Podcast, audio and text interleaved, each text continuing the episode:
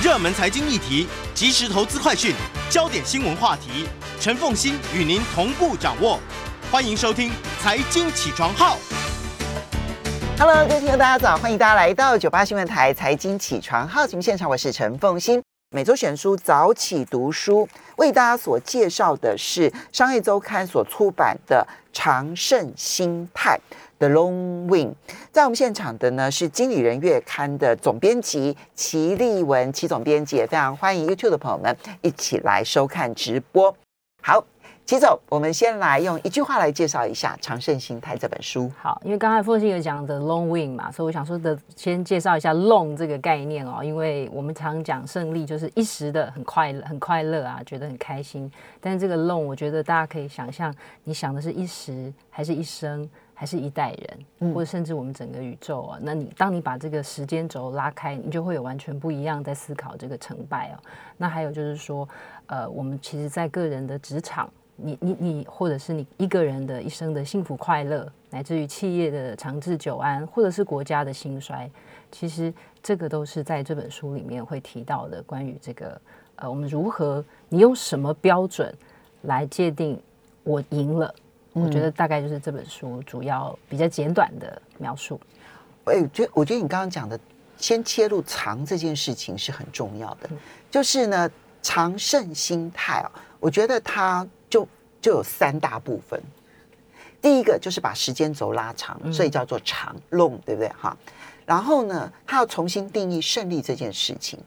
嗯，作者绝对有资格来定义胜利这件事情。等一下我们会讲他的经历。然后第三个是你必须要用心态先健全了，你才可能把时间轴拉长，而且建立正确的胜利。对，其实凤欣讲这个蛮好，就是因为你的 mindset 调整之后，你才可以去看那个，你才有完全不同的视角去看这个人生，或者是去看这件事情的方方面面，或甚至赢的背面是阴暗面，你也可以看得到。好，这本书的作者我刚刚讲说，他绝对有资格来定义哦，什么叫做胜利这件事情啊？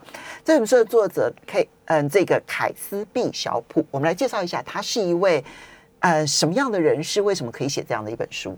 对，这个作者的背景很特别哦，我去 Google 了一下，一九七一年生，今年刚好五十岁。那他曾经是最特别的是，他在剑桥大学念的是语言，但是他小时候不太会运动。也没有人觉得他是一个运动健将。他大学因为牛津跟剑桥有很传统长期的那种划船的历史。对，大家如果知道牛津跟剑桥的话，对对，所以你就想，他小时候不是一个运动健将，而且都会认为呃你就是个骂咖，那不是运动咖，而且他不爱运动。对。然后其实他到大学就反正就因缘机会，同学叫他去凑个凑个咖，他就去运动了，就去划船，就就划出兴趣来，划出兴趣来就其实就一路哦，就加入可能校队，一直到英国的奥运国家代表队哦。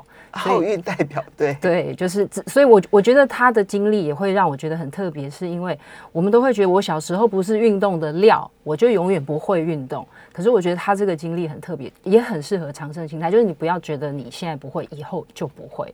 我觉得这个也是很好的一个角度来想这件事哦。那还有就是，那他当然因为他成为运动员之后，我觉得呃，如果说历史或是书都是胜利者来写的哦，你们就一定可以推测他在体育的方面表现很好哦。他其实有得过二零零三年的世锦杯的那个，他划的那个船很特别，是呃一个小船哦，两个人划单桨，也就是说。假设我跟风一个人一边，对，他是单脚，所以你你两个人哪一个？对你两个人要配合非常好。如果只有我自己划，或我们没有配合好，那个船是会旋转的。嗯，这很难。对对对，所以他就他他划的是这个。那他他其实参加了三届奥运，那第一届第第七名，第二届还退步第九名，那第三次拿到了银牌哦。那拿到二零零四年雅典奥运的银牌之前，他还有拿到。呃，二零零三年世锦杯的冠军，嗯，所以其实他在运动的成绩就是有高低起伏。他也曾经一度要退休，因为他觉得我参加两次奥运，成绩还不进反退哦。那在这个过程里面，他最特别的经验，除了呃他是运动员之外，那他在在运动员的过程里面，他也去念研究所，嗯，学国际政治，所以他后来在英国的外交部当了十二年的外交官，然后出出入入都是一些战地，就是波斯尼亚，他去过波斯尼亚，然后去协调，然后去嗯住入住过这个伊拉克协调，所以他是一个很重要的外交官。对，然后大概就是做了十二年之后，那他之后，因为其实我们都知道很多商场上面的事情，其实跟运动场上，甚至跟战场上是很概念，就是很类似。我们都是商场如战场，然后很多运动员表现很杰出，其实很适合在他们有那种团队精神或是领导 leadership，其实都很适合在。在组织里面哦，所以他后来有一个在做一个第三个职涯的转换，就是教这个他他是咨询顾问，然后教这种领导力的学程，也有在剑桥大学的呃其中一个商学院有教一些领导力的课程，所以他的经验我觉得很特别，然后都是一种呃比赛或是出生入死高压，然后但是他就是在里面去琢磨到底。我每一次拿得冠军之后的感觉，然后去体会这个胜跟负到底是看那单场比赛，还是看我这一生走到？但是他显示他现在年近半百，他可能 回顾他自己的人生，我觉得会有不一样的思考。所以呢，嗯，他写完这本书之后呢？去年伦嗯，这个《金融时报》呢，把它列为最佳商管书哈，所以它它不是一个谈比赛这件事情的书，它也不是只谈这一个呃谈判的一本书，对，其实它还包括了就是商业啦、教育啦，那我觉得。这一点其实都跟他的很特殊的经历是有很大的关系。可能很多人就会觉得说，哦，你念剑桥啦，然后呢，你又可以去念研究所，还一边运动，你就是一个学霸吗？好，那我觉得，呃，你看完了他的故事，你就会发现，这个跟他在，呃，就是曾经在运动上面跌落谷底，而贬义自己到了一种乳蛇的阶段。之后，他出现了顿悟，而因此改变了心态，从此人生有了不一样的场景，包括了他的外交官的生涯，包括了他的咨询顾问的生涯，乃至于他的运动员的生涯，都跟他的跌落谷底之后的顿悟，以及就是今天他所写这本书，其实是有关系的。所以不是学霸造成的，是他。找到了正确心态所造成的。对，其实刚刚凤欣讲的很很精确哦，就是我们一其实我觉得刚才听众朋友如果听到我一开始介绍他的经验，可能会想说啊，就剑桥奥运银牌、世界金牌、外交官，这所有的条件，对，都感觉很精英。对，所以我觉得他他的经验，我觉得是他为什么悟出这个长胜心态啊？因为你你会觉得你明明就赢很多啊，但是我觉得呃，这就是我刚才讲的，就是说，其实《长胜心态》这本书是希望你可以拉长时间轴的同时，他也希望你转换视角。他就他其实书的一开始就是在描述他。二零零四年雅典奥运那次拿到银牌的一个一个经历，总共只有七分钟，但他其实可能训练了十几年哦。然后那个那个，然后就是每一天，他他有讲，他是一年四十九周，每天六小时的训练都没有间断的。然后他，所以他刚才凤欣有提到，就是说他不是一直赢的。如果他一直赢，这故事就不好看了。我们都是那种英雄旅程，就是他中间一定要坠落一段时间，但他的坠落是这样子，就是。因为我们刚刚有提到，他参加过两届奥运，所以他前面先参加过两届，一九九六年跟二零零零年。对，那参加这两个奥运的中间，其实他都还有那种世界锦标赛嘛，又年复一年，很像我们现在看到我们那种奥运选手啊，就是他们他们刚参加完冬奥，他们现在又还在比赛啊，或者是就还是可以有很好的成绩，所以他他这个经历比较像是说他。第一次参加奥运，他觉得哎不错啊，我第一次拿到第七名。然后第二次哎怎么退步？然后他会觉得很挫折。那你就想嘛，一个剑桥的学生，我第二次在做更好的准备，我怎么还考得更差？所以他其实，然后中间之后的比赛也没有太好的的表现哦。所以我觉得他心里面有一个挫折，所以他就决定要要退休。嗯，所以这个我相信对很多。如果我们认为学霸大概没有放弃这件事的，就会觉得我我我要放弃这个，所以他其实后来做了一个这样子的决定之后，他就决定去，因为我刚刚有说他在念国际政治，所以他决定去当外交官。所以我觉得他这个转换，我觉得很特别。这个顿悟来自于就是说，第一个是我我决定可以先放下这件事，我不要那么执着；第二个是我去开始去投入这个外交，我我有一个后路。所以我们稍微休息一下。但是既然如此，又为什么又回来体坛了呢？休息一下，马上回来节目现场。欢迎大家回到九八新闻台财经起床号节目现场，我是陈凤欣。在我们现场的是经理人月刊总编辑齐立文，也非常欢迎 YouTube 的朋友们一起来收看直播。今天每周选书早起读书为大家介绍的呢是长盛心态，商业周刊出版社所出版的。那嗯，告诉你，赢家并不是一时的得胜，可是呢，如果输掉了人生，其实是很可惜的。好，我们刚刚提到说呢，这本书的作者。一九九六年参加比奥运比赛第七名，他们觉得成绩很好，所以他们请了一个更魔鬼的教练，带给他们更魔鬼的训练。在这个魔鬼训练过程当中呢，教练不断的质疑说：“你到底有没有赢的心态？你要有赢的心态，你要有赢的决心，你才可以赢得胜利。”所以对他们每一次的结果都非常严格、很挑剔。但经过了四年的训练。魔鬼的训练，他们没有进步，他们反而只拿到第九名。对，哦，他挫败至极，不知道该怎么办才好。然后呢，但他有后路嘛，他就去念，他念了，他也念了国际研究所。然后呢，他又在这个就考上了外交官，然后呢，担任了英国的外交官。好，那他就去体坛退休，然后呢，去外交部当当这个外交部的人员了。可他没有忘记运动这件事情。他热爱划船这件事情，他就开始重新思考我为什么要划船这件事情。重新思考完了之后，哎，他停顿了一年，居然又决定回头再去争取奥运的名额，要去参加奥运。为什么？对，我觉得这个决定他自己也问他自己，他就说：“我明明就是因为很痛苦，我决定放弃。那为什么我现在要回去？所以我得给自己一个非常好的理由哦。所以我觉得他在这边在书里面的第九章，我觉得他讲的很清楚。那我我把它归纳成几个，他几个转换。第一个是因为刚刚凤欣有提到，教练一直骂他。我们我觉得我们常常也会被说：你想赢吗？你想赢吗？好像你想赢，你就会赢。所以会让很多人会觉得说，我是不是不够积极？嗯，那我觉得他这个心态他有一点转换，他就说。第一个是，我知道我重新再回去划船队训练，我不会因为我每天一年三百六十五天不间断的训练，就等于我可以下拿到下一次的金牌或是银牌。他清楚的知道，他不见得会成为所谓的赢家。对，第二个是他知道说，我觉得这个可能也可以给台湾很多运动员参考。他清楚的知道。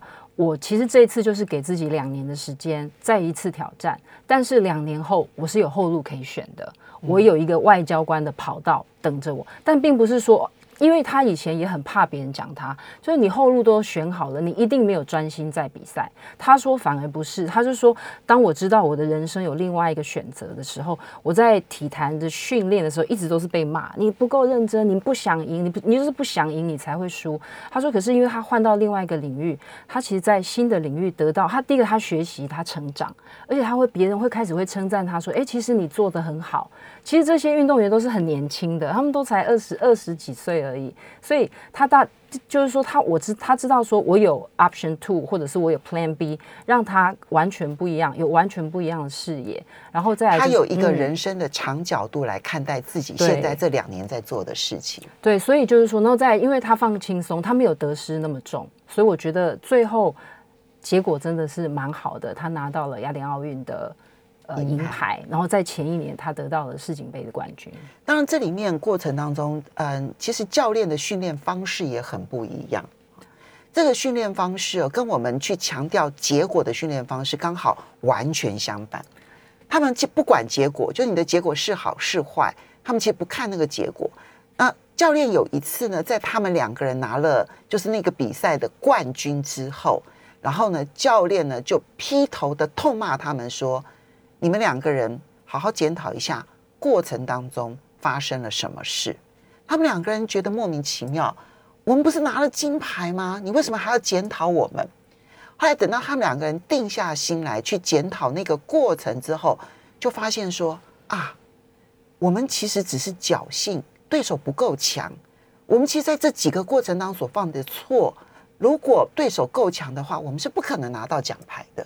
我们必须修正这一些过程当中的表现，所以重视每一次的表现，而不是重视每一次的奖牌，对他的心态改变太大了。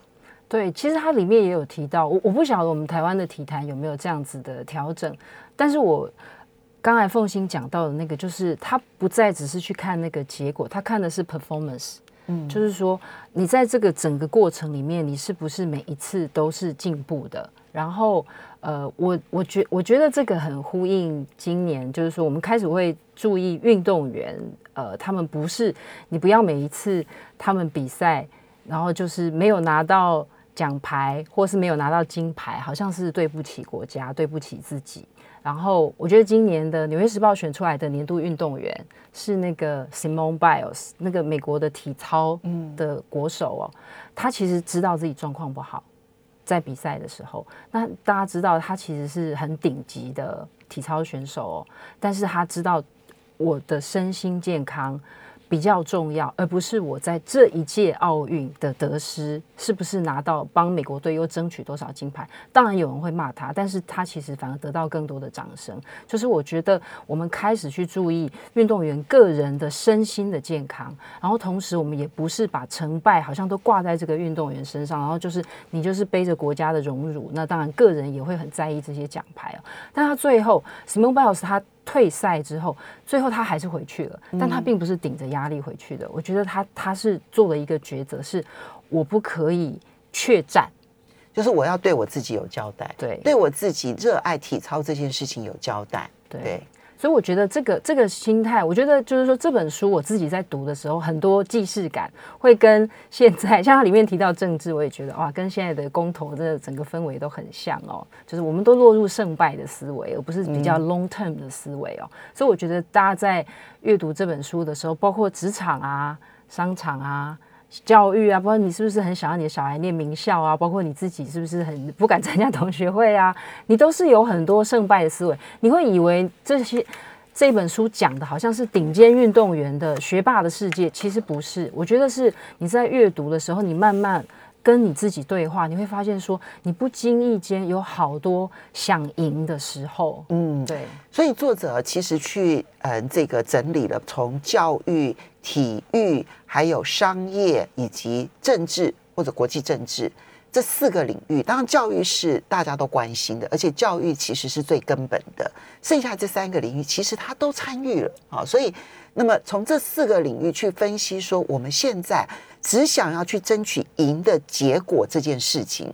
表面上看起来好像很积极，但实际上面造成了非常多的后遗症跟副作用。这四个领域当中呢，这种只想抢赢而造成的副作用，呃，立文，你有没有哪一个部分你特别有感，可以来跟大家分享的？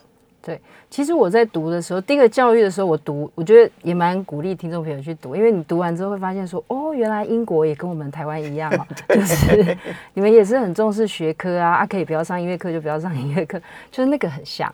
然后再来就是说，成绩还是很重要，小孩子还是都要念名校。然后就是每，就是我觉得这些思维其实古今中外皆然哦。那在商场上，其实也是你要重绩效啊，排名。所以，呃，我觉得反而是在体育跟政治这两个哦，是我觉得我看完之后内心会有一点觉得说，哇，我得到了一点震撼，或是有一点落差的，因为是你不熟悉的。对，然后再来就是他描写的那个张力比较大。比方说，他描写体育这个世界，我觉得，呃，因为他描写的是胜利的阴暗面。比方说，他讲那个拳王泰森，那就觉得，哎，大家想到他拿到冠军，可是他就说，我就觉得拿到赢了之后，我觉得很失落。或者是他讲那个网球名将阿格西，当他拿到那个大满贯的时候，他就说，我以为，因为输球会很沮丧嘛，他以为我赢的时候我会快乐久一点，他说也没有，嗯。对，然后它里面当然会有一些我觉得蛮有趣的研究，就可能在之前，我觉得在冬奥的时候，因为这本书是在七月的时候出的，所以在冬奥，我在那时候我正在读的时候，我也觉得很有意思。他就在讲说，因为跟这个作者哦一起拿到奥运银牌的他，我觉得他的故事搞不好也蛮有趣的。他总共参加五届奥运。然后他拿到三次银牌，但是他我觉得他应该最后是很高兴，他在二零一二年在自己的家乡拿到了伦敦奥运的金牌哦。但他他就在讲这种银牌症候群，他就说银牌永远都不会很快乐，因为铜牌他会觉得说比第四第四名好多了，还拿到一好。歹拿到奖牌，，对，那银牌他就会觉得我就差那么一点。那我觉得这种这种心态，我觉得他在书里面有一些描述，我觉得听众朋友也可以自己跟自己对话。我觉得这个我自己读了，我觉得很有感觉。他说，如果满分是十分，假设我拿到八分，凤欣拿到七分，好，或者是我一样拿到八分，但是凤欣拿到九分。嗯，当凤欣拿到九分的时候，我就变得不快乐了。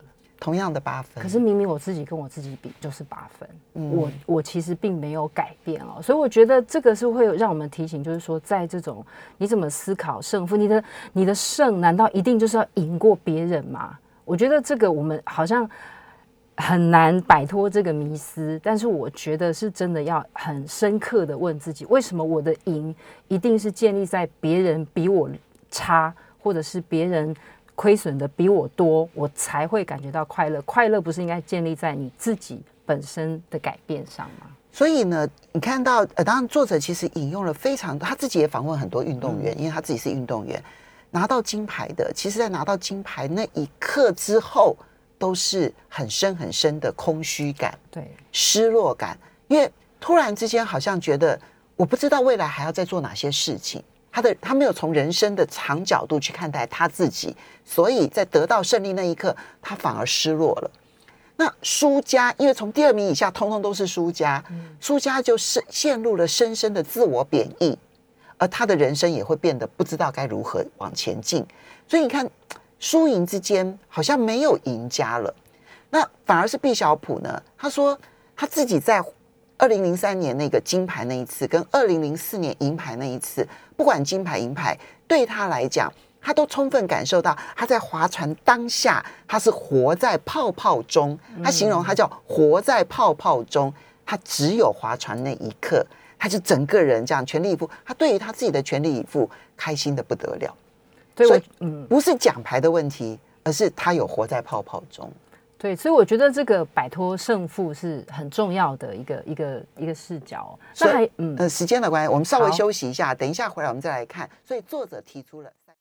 欢迎大家回到九八新闻台财经起床号节目现场，我是陈凤欣。在我们现场的是经理人月刊总编辑齐立文，也非常欢迎 YouTube 的朋友们一起来收看直播。那么我们今天每周选书早早起读书为大家介绍的是商周出版社所出版的《长盛心态》。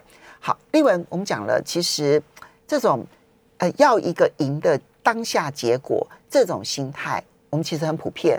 可是呢，它其实造成了很多的后遗症。你不愿意跟别人合作啊，一天到晚只想要跟别人比高低啊，把自己的成就呢，嗯、去拿来跟别人做比较，而不是去看自己的成绩、自己的进步。所以重心点放在跟别人比较，而不是放在自己。好，那这个其实都是有，不管你在教育、体育、商业或者是政治，就别人输了才等于你赢了。嗯，那你就永远不可能合作啊，都是很严重的问题。因此，作者提出了他归纳的三 C 心态啊，要想清楚，然后要持续的学习，然后呢，第三个部分呢是要这个建立建立良好的关系。嗯嗯怎么去看这三个作者所提出来的解决方案，以及他这里面其实有解决方法，哪一个让你印象深刻？对，其实他这我读到这边的时候，因为在前面很多故事很精彩，其实蛮推荐大家去看，每每一个环节故事都都很很好啊。然后尤其推荐大家去看政治那个地方，我觉得跟明天要公投的氛围非常非常像。但是他他提这个三个方法，你会觉得第一个，比方说很想清楚，像刚刚有朋友说，是不是要有长远的目标？但他更强调的是人生的意义感。像我刚刚私下跟凤欣讲说，你怎么每可能每天那么早起？他就回答了里面书一个很重要的问题：你每天为了什么而起床？对，对，就你这个这个问题你，你一定要很认真的思考，然后再来就是说，你想要发挥什么样的影响力哦？就是因为你你有时候你如果没有想到你的，其实发挥影响力就是与人建立连接，所以它这个三 C 其实是一个交织在一起的环，环相扣。，对，然后再来就是说，因为其实你你你很清楚你要做什么，你当然就会很很有动力的去学习嘛。就像凤欣，如果他的想法是我想要很正确的传达一些观点，或有我有一些想法想要跟大家分享，他就因为他的目的明确，他就知道说我要做很多的准备，然后我必须不断的学习，我才可以提供提供很精辟的论点。然后再来就是说，那因为我想要做这样子的知识的分享，所以我可能必须跟这个知识社群相关的人做更多的连接。我觉得，当你把这个目的想清楚之后，这三个 C 它会自动的串联在一起。然后再那我我我其实特别喜欢那个跟人连接的概念。但当然不是因为疫情期间这种人与人的连接这个话题变得很红。而是说，我觉得我们在做很多事情的时候，是要想到旁边是有别人的，嗯，你就不会一直要跟别人竞争。然后再来就是说，你是企业主的话，你就要想象，我很喜欢一本书，叫呃，你要如何衡量你的人生？对对对，那个哈佛商学院的教授他就讲到，他说他自己创业的时候，他有一天举办那种员工的聚会。他看到他的员工不是只是实验室的一个主任而已，他看到他带着家人、带着老公、带着小孩。我觉得，当你有这种，就是说是一个社群的，是你。更看到人性的另外一面的时候，你其实会，你你就不会一直觉得说，哎，这个人在工作就是表现好或表现不好而已，因为你会知道他在工作的喜怒哀乐是会影响到他在家里的，搞不好他工作很挫折，他回家整个家也乌烟瘴气。所以我是很喜欢这种，就是说，当你在想事情的时候，呃，心里是有别人的。那当然，我觉得我们要终生不断的学习。我觉得这个我也我也很喜欢。它里面有讲到一些运动员，我的我我我觉得印象最深刻就是跟这个作者一起划船的那位，他他后来在我刚刚有提到他，他也叫凯瑟琳。对，他二零一二年在伦敦奥运拿到金牌。那他跟他跟另外一位搭档。那一位搭档是一位数学博士，然后我印象他他里面有写到，他就说他们两个因为拿到金牌，然后因为英国人一定很高兴嘛，而且是奥运金牌哎，开心吧？对，然后因为 BBC 就要做采访，所以他们这两位奥运选手就坐在计程车上。然后，因为其中一个是数学博士，他居然拿出 Excel 表在改进他们刚才的表，就是他们在比赛期间的表现好还是不好。请注意，他们已经拿到金牌了。对，很多人就觉得说啊，It's Andy，对不对？好，就他不是，他是拿出他的那个表格来说，哎，我们刚刚的那一个划船的表现当中，还有什么地方可以改进的？对。